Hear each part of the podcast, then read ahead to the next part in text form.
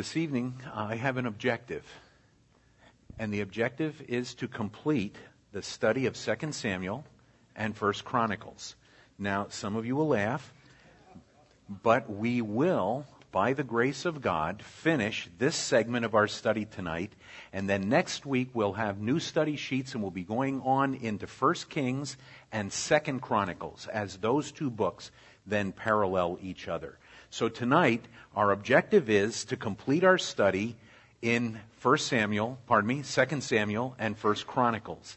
And what we'll do this evening is, if we happen to finish early,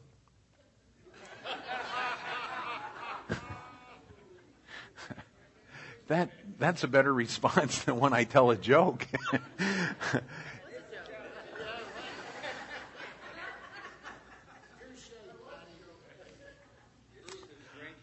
Uh, you know, I just can't believe the beating I have to take from you folks.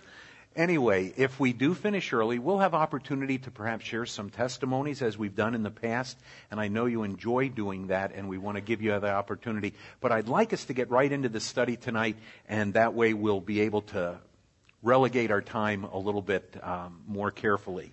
Last time we were meeting together, and if you have not been with us for this study, we're doing uh, a survey of the Old Testament. We've moved through the books of law. Now we're doing a study through the books of history. And as we're th- going through these books, we've seen how God has worked with his people from the deliverance that he brought them from Egypt all the way through their entrance into the promised land. We've gone through the, the period uh, with uh, the, the judges who essentially were rescuers of the, the people of Israel in the light of the rebellion that they had for a period of about 300 years. They, they as a people, uh, in pockets, were going through rebellious times. The people cried out for a king, and we found that God gave them what they wanted, and they got a king by the name of Saul. Saul ascended the throne with uh, a good desires and, and with uh, a heart that seemed to be prepared to do what the Lord intended. But then, as time went on, he began to forsake the Lord. As a matter of fact, uh, somewhat early on in his uh, reign, he had uh, essentially put himself in the place of the prophet. And uh, Samuel was um, the one who was supposed to offer sacrifices before the Lord in the, the battle that they had with the Philistines. And uh, Saul did that. The kingdom was, was removed from him in years that followed, and now David has ascended the throne. We were looking at the events that were taking place in David's life now, and the last thing we looked at was the unfolding of what we call the Davidic covenant. We had taken a look. Oh, we're not quite there yet. Yes, we are. Okay, that's good. Thank you. Where is that? That's way back. Yeah. Do you want me to go ahead some more?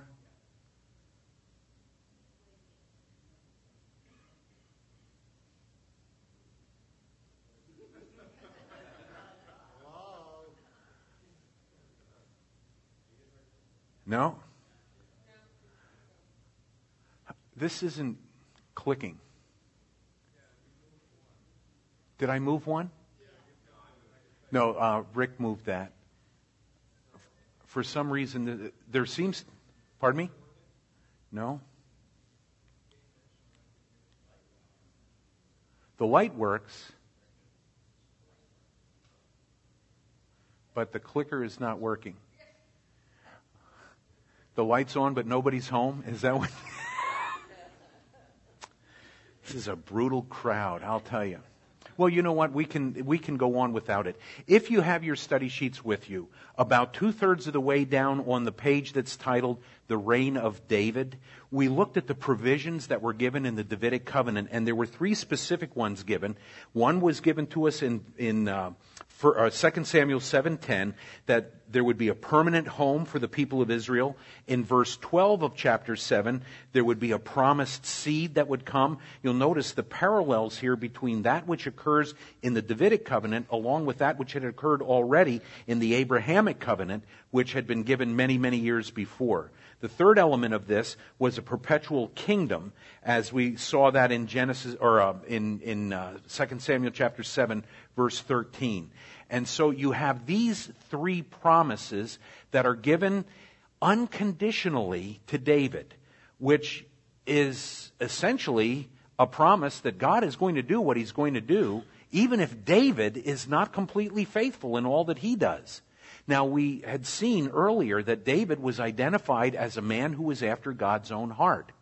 Later in his life, David did deviate from that commitment to the Lord, but briefly, there is a real difference between himself and that which occurred in Saul's life. So there are the three elements uh, the permanent home, the promised seed, and the perpetual kingdom. If you'd like the references, they're 2 Samuel chapter 7 verse 10, 2 Samuel 7 12, and 2 Samuel chapter 7 verse 13. This would lay the groundwork for the promise of the coming Messiah. By this time, prophecies were beginning to be given concerning the, the coming of the Christ, the anointed one. David is going to introduce us to a much broader scope of understanding of what the Messiah is going to be like. And we're going to see that. In some cases, we're going to see that through years of victory in David's life. But we're also going to see it in years of defeat in David's life. And so you have God using this man as a means to communicate a truth that he is going to fulfill through this man. There is going to be one who is going to ultimately be an eternal king who will be a descendant from David. The line of David can be traced from the line of Judah, where the earlier promise had come that through Judah there would be the one who would be identified as the, the coming Messiah. And then, of course, you can trace that all the way back to the garden with what we call the proto evangelium, that first announcement of good news that there was one coming who would crush the head of Satan, though his heel would be crushed. So when you put these promises that God made historically, first to Adam and Eve, later as he called Noah, as he called Abraham, and then as he called the people who were the descendants of Abraham through Jacob, the sons of, of Israel, Jacob having his name changed. Now we're beginning to narrow this down even further as we're coming to one specific individual, and of course we know that that is the person of Christ. As we go on in this, we continue to see David's involvement unfold. Can any of you tell me? We know that the Philistines were part, or I should say, a significant part of the peoples that David conquered and, and essentially defeated who had been inhabiting the land of Canaan. Do you know, just, just tell me offhand, some of the other peoples, uh, we would call them nations, but they, they would be relatively small nations. Who were some of the others that David defeated in his removing the land of those who should not be there in that land that God had promised to Israel. Amalekites or Amalekites, Moabites, any others? Edomites, all the other mites, Amorites, were another. Now, okay, those are all names that you're probably familiar with. But here comes evidence that God can take bad situations and cause them to bring glory to himself and benefit his people. There are little gems of information that we find as we go through the scriptures that help us understand the way that God works in the lives of his people. Should these people, these people groups, already have been driven out of Canaan? Yeah, they, they should have been. But the people of Israel were not faithful in carrying that out. Now David is the one who's going to see that that gets done. So, there was disobedience on the part of the Israelites, but God turns that disobedience into a blessing that benefits the people of Israel, though it would have been better for them to have obeyed to begin with, but God can take that which appears to be the fruit of failure and he can work it for good for his people as he promises us today we know that all things work together for good to them that love God, to those who are called according to his purpose. That sometimes is hard to understand. Individual events may not seem really good. Even our disobedience, God can use to bring glory to himself. Now, that does not excuse disobedience. I, I, I hope you all understand where I'm coming from with that.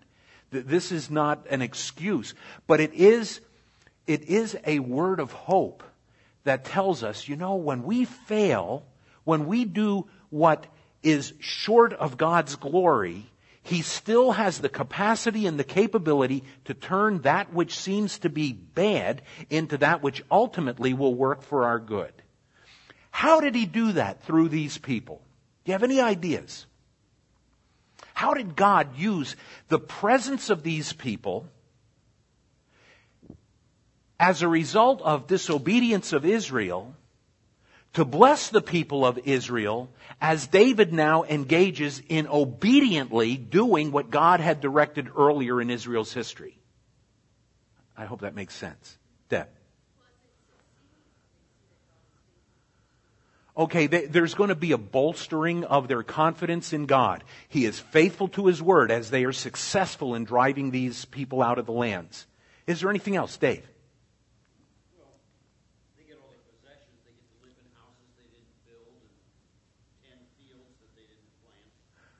Okay, so they benefit from the possessions of these people, houses they didn't build, fields they didn't plant, so they're going to benefit by that. And, and uh, you know what? That is a great point. I'm going to ask us to take one more step beyond that yet. Is there anything else? Go ahead.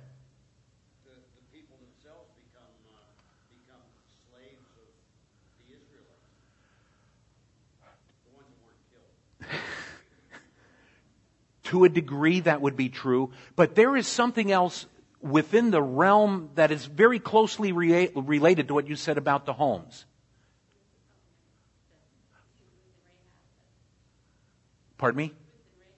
Well, they had been earlier in Israel's history. That was really when things were, were just starting to roll in Canaan.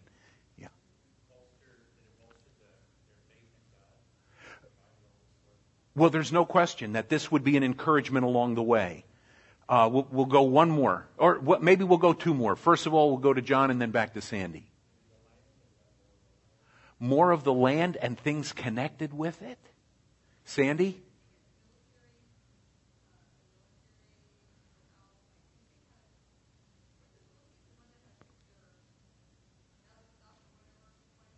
Yes. Do you remember that the Philistines maintained control over the foundries? They, they didn't allow the Israelites to have weapons. They only allowed them to have tools for, for working the land. And do you remember when Saul was king and Israel was going to battle in one of the initial confrontations with the, the Philistines, only Saul and Jonathan had swords. The rest of the people had to fight with the things that they could find. Here's what happened. Let's list some of these people so that we can see what is taking place. Um, pardon me? Yes, thank you. Yes. See, I get to watch up here. There's another screen up here, so I think, yeah, I get to see what you see. First of all, there were the Philistines who were defeated. That gave Israel control of most of the land. Okay? So now most of the land of Canaan is under the control of the Israelites. The next group that were defeated were the Edomites. And from the Edomites, there came the iron ore, and um, they were able to make weapons from that iron, and they also were, were able to secure copper, which brought them additional wealth. So from the Edomites, they were able to gain wealth and the capability to defend themselves. The next group that they defeated were the Moabites, and the Moabites provided extensive wealth. They were those, the, the individuals who controlled gold and silver. And not only them, but also the Amalekites. They also provided gold and silver for the Israelites. Following that, the Amorites and the Arameans, not Armenians, Arameans, gave uh, David control of the trade routes. They were the ones who really were kind of the gateway through the different trade routes. And you notice how so much of um, the East and the European and African continent converge right around what would be present day Israel. You had the caravans moving from one segment of the Arabian Peninsula, moving into the European realm. You had people coming from Africa, moving up into what we would recognize as Asia Minor. Well, now they're in control of these routes.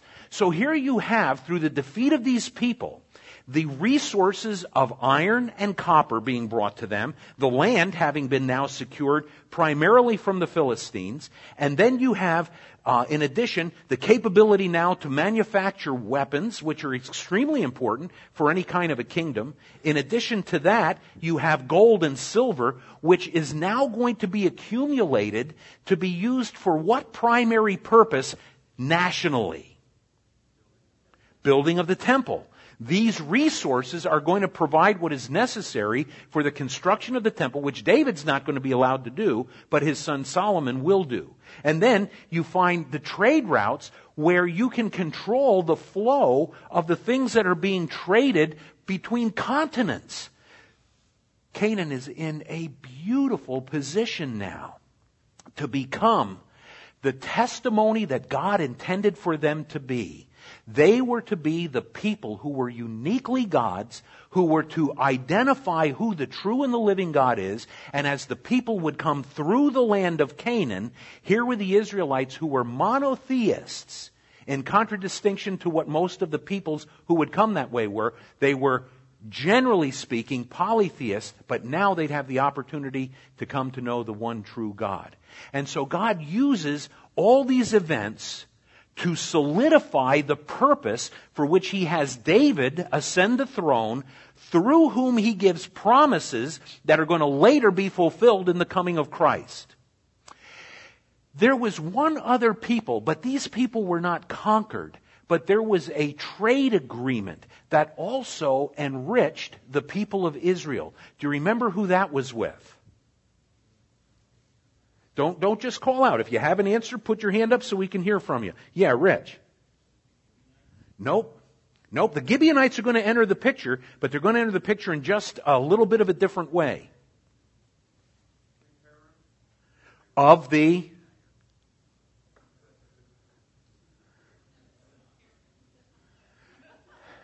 of the Heronites,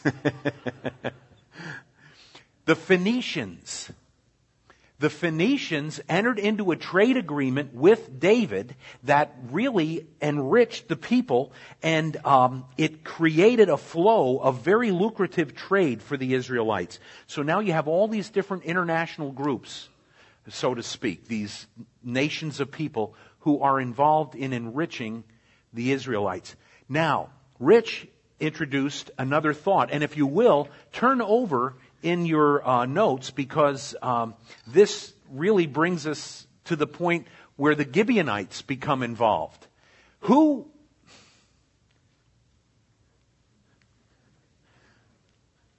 There we go. Who were the Gibeonites?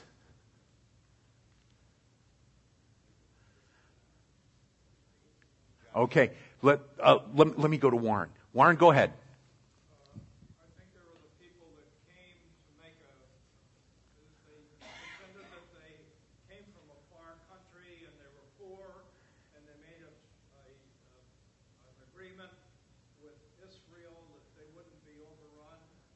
Yes. Re- well, see, here was the directive that God had given to Joshua and the Israelites when they crossed the Jordan. They attacked Jericho. They attacked Ai. Of course, they ran into problems in Ai. But the people of the land were beginning to get the word about these Israelites. They had, they had learned how Sihon and Og, the two kings on the east side of the Jordan, had been defeated by Israel. That was a huge issue to, to the people in Canaan. Their hearts melted because of what Israel did to Og and Sihon. Now they're beginning to conquer the land, so the Gibeonites know they can't fight them. So they're going to make a treaty with them, but they have to make it look as if they come from a far land. They can't be part of Canaan because Canaan's got to be taken over by the Israelites. So you remember what they did. They, they got this moldy bread and they, they made it look like their shoes were worn out and like they had traveled a long distance. And they made a covenant in disobedience to what God intended with Joshua, and of course, Joshua being the representative of Israel with the people of Israel, as a result of that, Joshua kept his oath and did not destroy the Gibeonites. When Saul became king, he reversed that. And he tried to destroy the Gibeonites. And he killed many of them. David, recognizing that the the failure to maintain the integrity of the treaty was wrong of Saul to do. And in our day and age, we might not see this as the solution. But David basically asked the Gibeonites, what can we do to make up for what King Saul had done? And do you remember what their answer was? No. No, that was part of the covenant. They, when, when I say part of the covenant, they had a, they basically, because they weren't going to be put to death, they were enslaved by Israel. So that was something that they had already been involved in. But now something else is going to happen. What's the retribution for the slaughter of Gibeonites at the hand of Saul? Ken.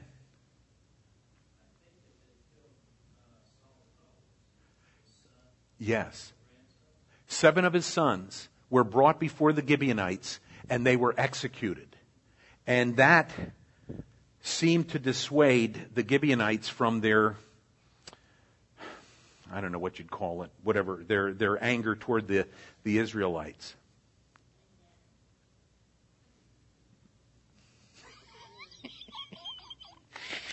lousy piece of technology. Let's try this. It's not working. I have no idea what's going on. I'm going to just start pressing buttons. That takes care of it. Okay. What price did Saul's descendants pay for his efforts to exterminate the Gibeonites? Seven of them were exterminated. Okay, that's what you put into that blank at the top of the next page. Do you remember the name of one? Of, oh, hey, we're back. Thank you, Rick. Or no, who is, is that Rick? That, oh, I should have known. It's the brains of the outfit. he did? Okay. It's not Rick. Thank you. It's Philitard. He, he gets the brains from his mother. All right. Anyway, what was the name of the individual who David spared and treated with kindness.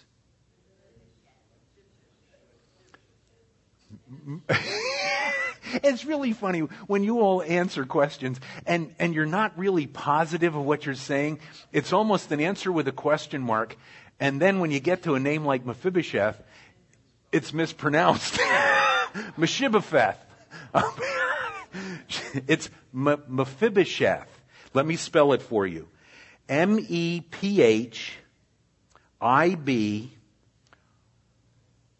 as it is on the screen. He was the descendant of Saul that David treated kindly. You remember how kindly David treated him? He could, he was at his table throughout his reign. There was an event where Mephibosheth's servant tried to misrepresent what Mephibosheth believed to David when David was run out of Jerusalem. I don't want to give too many details about that, but basically what happened was Mephibosheth confessed before David when he returned to the city, and we'll, we'll talk about this in some more detail. But when David returned to the city, Mephibosheth, who was lame, he, he had been dropped when uh, Saul's family was being uh, hunted down and chased, and the the um, maid that was carrying him dropped him, and he was injured to the point where it, it sounds like he was probably uh, paraplegic, or paralyzed from the waist down. and he, um, he verified to David that that which David had been told by Mephibosheth's servant, that he had not betrayed David, that he loved David, and David recognized that and restored him to this place of honor when David came back into the city of Jerusalem. That, that's a little bit further on down the road. But that gives you a little idea about this man Mephibosheth. David, do you remember? Isn't it amazing how Saul tried so hard to kill David and to interrupt the plan of God for David's behalf, and yet David honored him?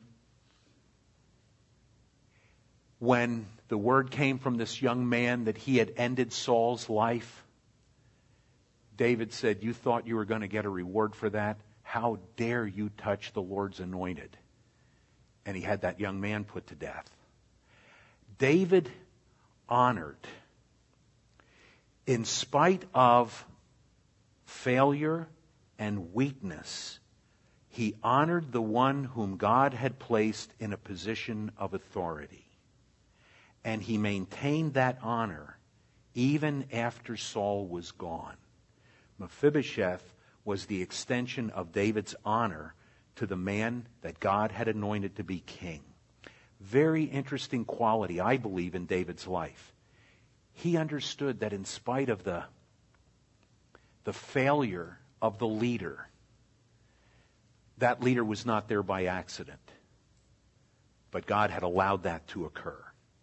And so he honored that individual. And I believe we talked about that before and what the implications are for us today. Dave. Wasn't his kindness to Mephibosheth also um, because of his oath to Jonathan? Yeah, Jonathan, well, of course we know Jonathan and David, they, they had a relationship of love that was even stronger than that of a man and a woman. It was a, a pure, genuine care for the well-being of the other. And yes, Jonathan was really in the picture here. Jonathan was definitely um, a catalyst for extending this kindness to Mephibosheth. Because others of Saul's children David had put to death for the Gibeonites. Pardon me? Jonathan's son. Yes. This was the descendant, however, that David was continuing to honor as he had done even when Saul was alive. So, you have these individuals having entered the picture. David is established well on the throne. He is living in comfort and in ease. And at a time when kings go forth to war, David didn't. And what happened? Got in trouble. Somebody rehearsed for me the events that took place with David at this time. Anybody? Okay, if you would stand, please, and project your voice to the people who choose to sit way in the back at the other end.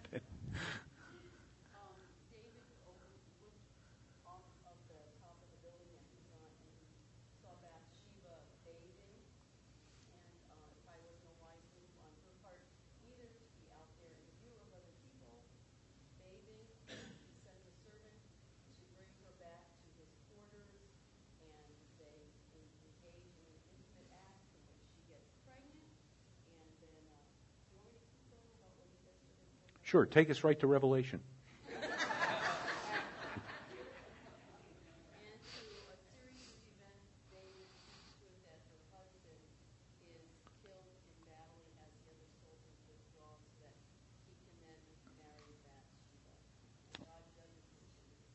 Okay.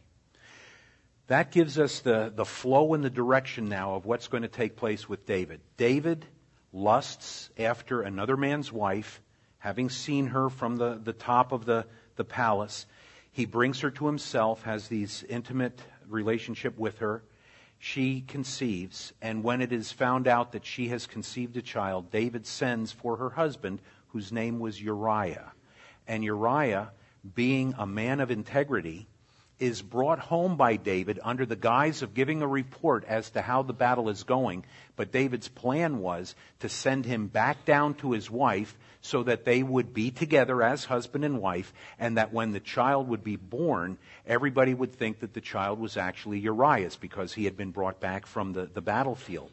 Uriah, recognizing that these men that he had been serving with were still on the battlefield, refused to go to his home and to be comforted by his wife and to live in the ease of, of being back in his own home. And he stayed in the doorway of, uh, I forget the place, but he didn't go home. David, frustrated, tries to get him drunk, thinking, well, then I can get him to go home. He still didn't go home. And after David makes these efforts, then he realizes that this man is not going to be um, a man who lacks integrity at all. He is going to maintain that relationship that he believes is appropriate with his fellow soldiers. David sends him back to the battlefield, sends word to the, the uh, general of his army, who was Joab, not Abner, Joab, okay? Joab's given instructions, uh, have Uriah and other men go right to the wall, which was essentially committing suicide. Um, you're, you're marching right into the area where the, the enemy can shoot you with their arrows, uh, throw rocks on you, all that sort of thing. And make a long story short, Uriah is killed as that command is carried out. So now uh, David, believing that, well, maybe he's kept his sin under wraps, um, has Uriah dead, has Bathsheba pregnant, takes her to be with himself as his wife. Now, here was a bit of a problem. What was God's ideal for the marriage relationship? One man, one woman. What was the problem? What's that? well, David had more than one wife. He was a polygamist. Here's what we need to understand. David was, God permitted David to have more than one wife. But that is not the plan that God had. And the reason that David would marry more than one woman was basically for political purposes. It wasn't so much that he was in love with all these women, though he did love some of his wives but he was, he was essentially establishing covenants, uh, agreements with leaders from other countries. And then you remember how we talked about the multiplicity of children became very important to anyone who was going to be king because the first thing that any um, challenger to the throne would do would be to kill all of the children of the king so that there would not be any descendant to take the throne. Well, if you have a bunch of kids and you scatter them all over the kingdom, that was the, the normal practice, some of those ki- kids would make it. That was the idea. That wasn't God's idea. Do you remember what God had, pro- uh, what God said to the Israelites that they should not do when someone ascends the throne? I believe it was in the book of Deuteronomy. God had already predicted that, that Israel was going to uh, be crying out for a king. Do, do you remember what God said not to do? He said, don't have many wives. He said, don't go back to Egypt. He said, don't multiply horses. Don't multiply gold and silver.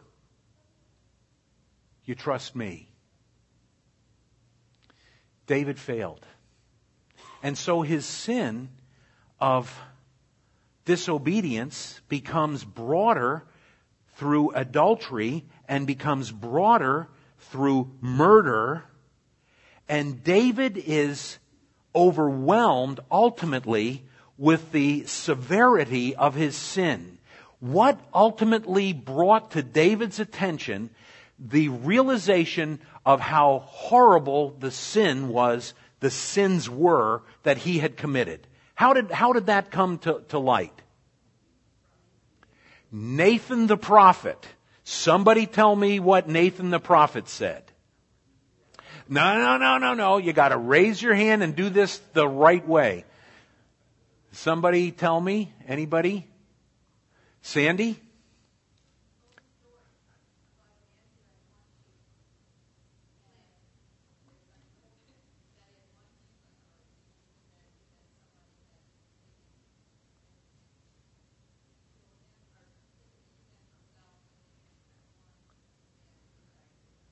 What made this especially bad was this. The, the one who took the sheep to slay it was a wealthy man who had flocks of his own. He had everything he needed.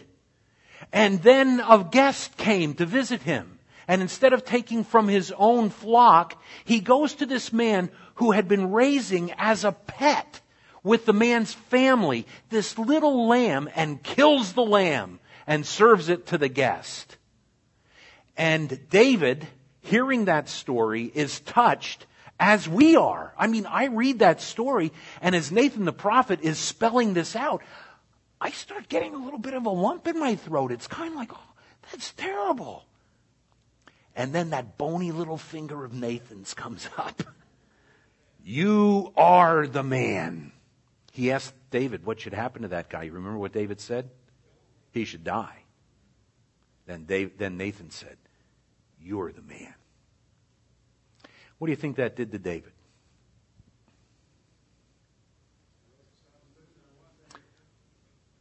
What's that? Okay. Took the wind out of his sails. Those are the exact words that Nathan the prophet used. This.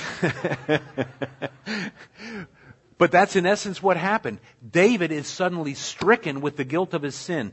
Now we don't know the exact time frame from when David began the sin of adultery with Bathsheba, which, by the way, you remember that the, the pregnancy resulted in the death of the baby. We don't know the time frame, but probably within about a year's period, David goes through terrible sense of realization of his sin. Today we would use the terminology he was convicted. Uh, we're probably using that word inappropriately. I think I've mentioned this to you before that the only time the Bible tells us that that's the case is that the Spirit of God convicts men of sin, of righteousness, and judgment, and it's used of unbelievers. But I think we understand the idea of what's coming out there. He is smitten to his heart. He is overwhelmed by his sin. And two of the Psalms show us what happens when David moves from the guilt of knowing that he had done wrong to the place where he found freedom and forgiveness and restoration. And the two Psalms were, oh, I, am not sure I gave you all the information here. David's sins included adultery, murder, and rebellion. Okay?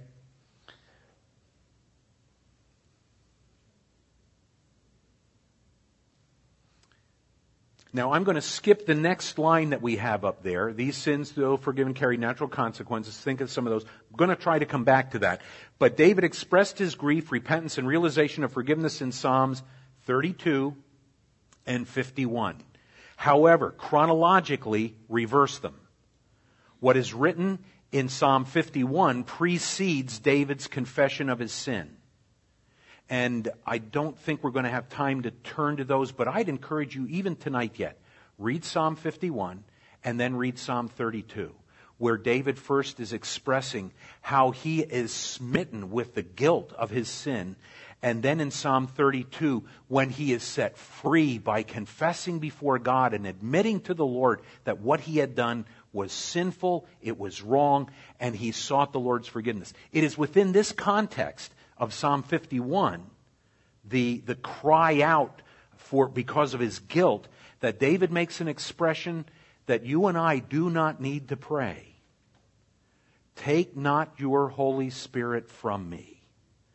The relationship of God's Holy Spirit with Old Testament believers was very different than the ministry that he has with those of us who are believers in Christ today. David was given the ministry of the Holy Spirit to enable him to be the king of this people of Israel. Saul had been given that spirit, and with Saul's sinfulness, God withdrew his spirit, and Saul couldn't even get an answer from God when he cried out to him later in his life. David is now praying to be protected from that which had, inf- had afflicted Saul, his predecessor, and he says, Take not your spirit from me. The relationship we have with the Spirit of God today is different in this regard. He does a work within us that is identified by the Apostle Paul as baptism of the Spirit. Now, there are those that teach what I consider to be inappropriate and incorrect concepts of what it means to be baptized by the Spirit of God. But God's very clear what it means. It means that the Spirit of God places us into the body of Christ. Romans chapter 12, by one Spirit are we all baptized into one body. So the Spirit places us into Christ, and then in Ephesians, I believe it is, we're told that the Spirit of God now becomes the seal that is a guarantee of our arriving safely to the Lord on the day of redemption. Okay? You never need to pray, Lord, take not your Spirit from me. You may need to confess your sin as David did, and then experience the freedom that that confession brings. And confession is not pleading for forgiveness. Confession is agreeing with God that what you did was sin. He promises forgiveness. If we confess our sins, say the same thing about, we confess our sins, he is faithful and just to forgive us our sins and to cleanse us from all unrighteousness. I know we've made reference to that before. In the midst of this, God once again shows his mercies that are new every day. What mercy did God show to David that became a very obvious work of God's mercy? Let me, let me see if I can get somebody else to. Okay, Rick?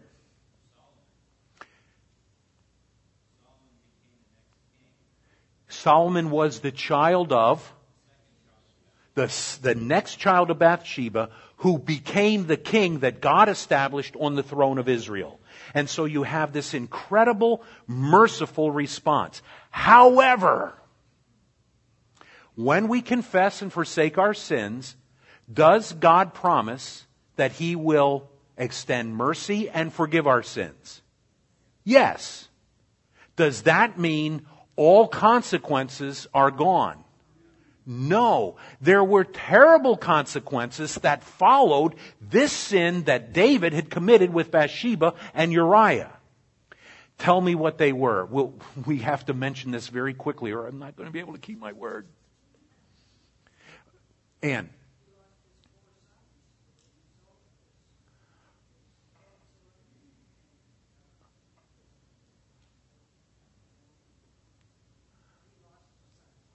He lost his sons. Okay, let, let's, let's put a little bit more meat on the bones. Gordon? Well, that had come earlier because he was a man of war, a man of blood. Robin? Can you all hear?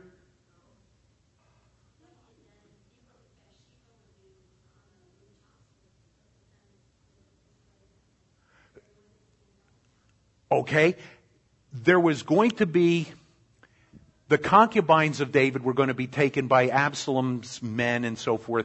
But, but that's not the immediate result in David's family. Well, he lost a baby, but there was more. Yeah. His daughter was raped by his son.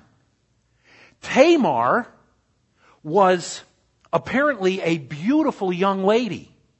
And David had a son by another woman whose name was, not the woman, but the son, Amnon, who looked upon Tamar with lust, as David had, and he was moping around because he wanted her. There's, there's true love. I want you. Okay. Now, David, or um, Amnon, had an advisor who was um, a very sly creature who told him, here's a plan by which you can get Tamar to come and, and, uh, and then you can have your way with her. And he said, here's what you do. You pretend like you're sick. You send to your father. Ask that he send Tamar to minister to you. You know he's going to do that. And then once she's here, then you do what you're going to do. And that's exactly what he did. And he brought Tamar in and then had all of the people leave.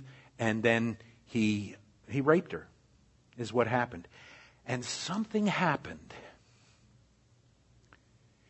after this was done, Amnon hated her more intensely than he had desired her before. What Amnon didn't count on was the deep, genuine love that the full brother of Tamar had for her. And that brother's name was Absalom. And Absalom worked out a plan a couple years later that basically got Amnon away from the family and killed Amnon because of what he had done, because of what Amnon had done to Absalom's sister, Tamar. Do those connections all, does that all make sense? Okay. But that isn't where it ended. Where it ended for Absalom was he developed a desire now to become the king. And there was a whole big problem with trying to get Absalom back to the kingdom because David had exiled him because of what he did to Amnon. And I mean, there's all kinds of intrigue that's going on within the family. I mean, if you really want to read, uh, instead of picking up some goofball novel, read these things that happen in Israel's history. This is better than all that stuff. Uh, reality is, well, anyway, you can figure that out. Anyhow, you read through this, Absalom begins to work a plan where he just kind of sits outside the gate. When people come to see the king or they come for judgment, Absalom says, Well, tell me your problem. It didn't matter what the problem was. Absalom's response was always going to be the same. Oh man, it sounds to me like you need justice. If I was the king, you would get what you need. Oh man, what a shyster. And he gets all these people on his side.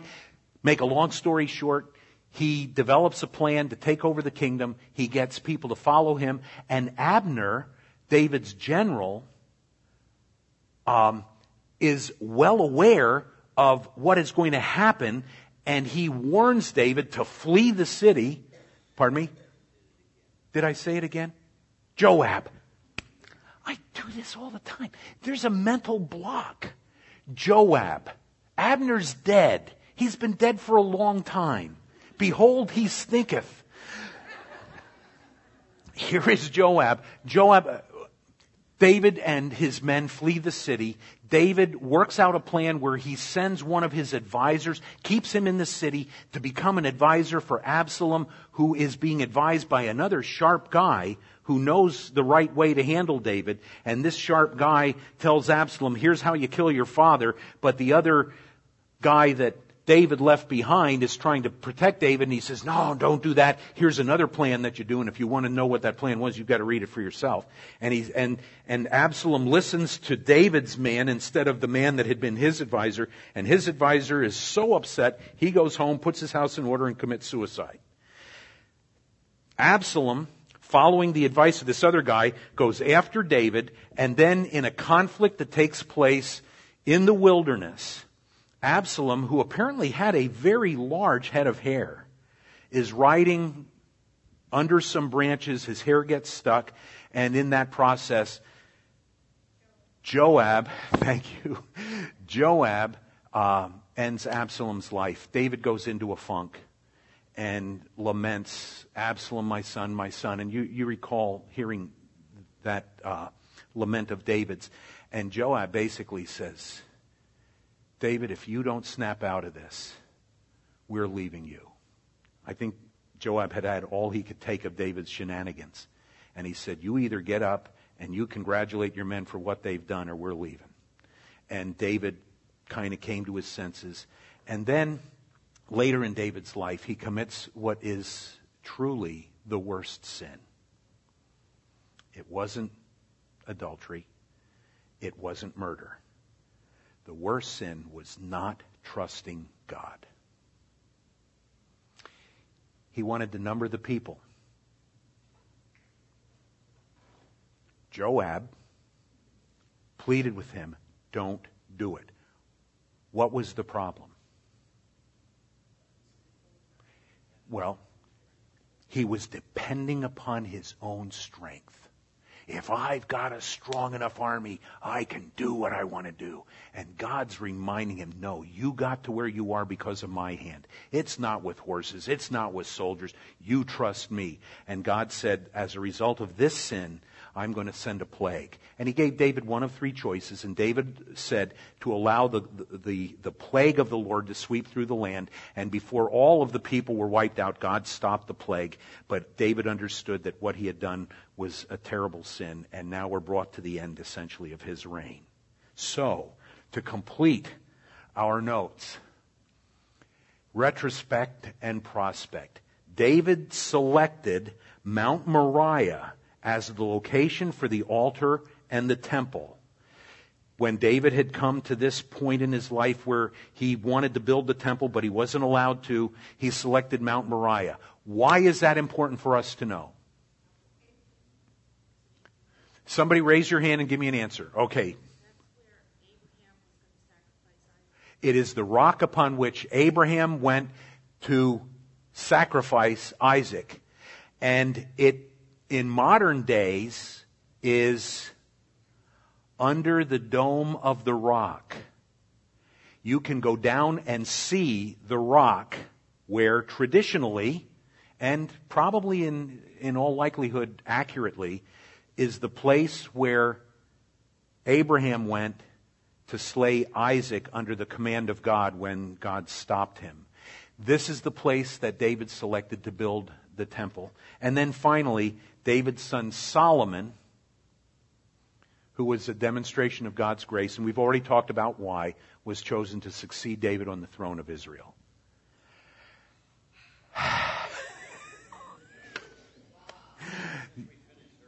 we, we finished early.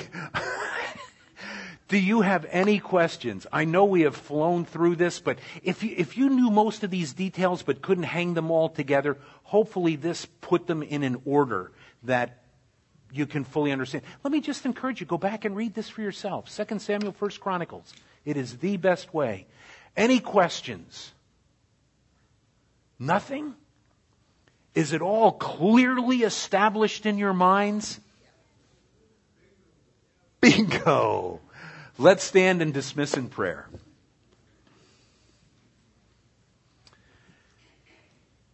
Father, as we look back on history, the history that you have recorded, we recognize that these are not merely stories, but these are the reflections of true events.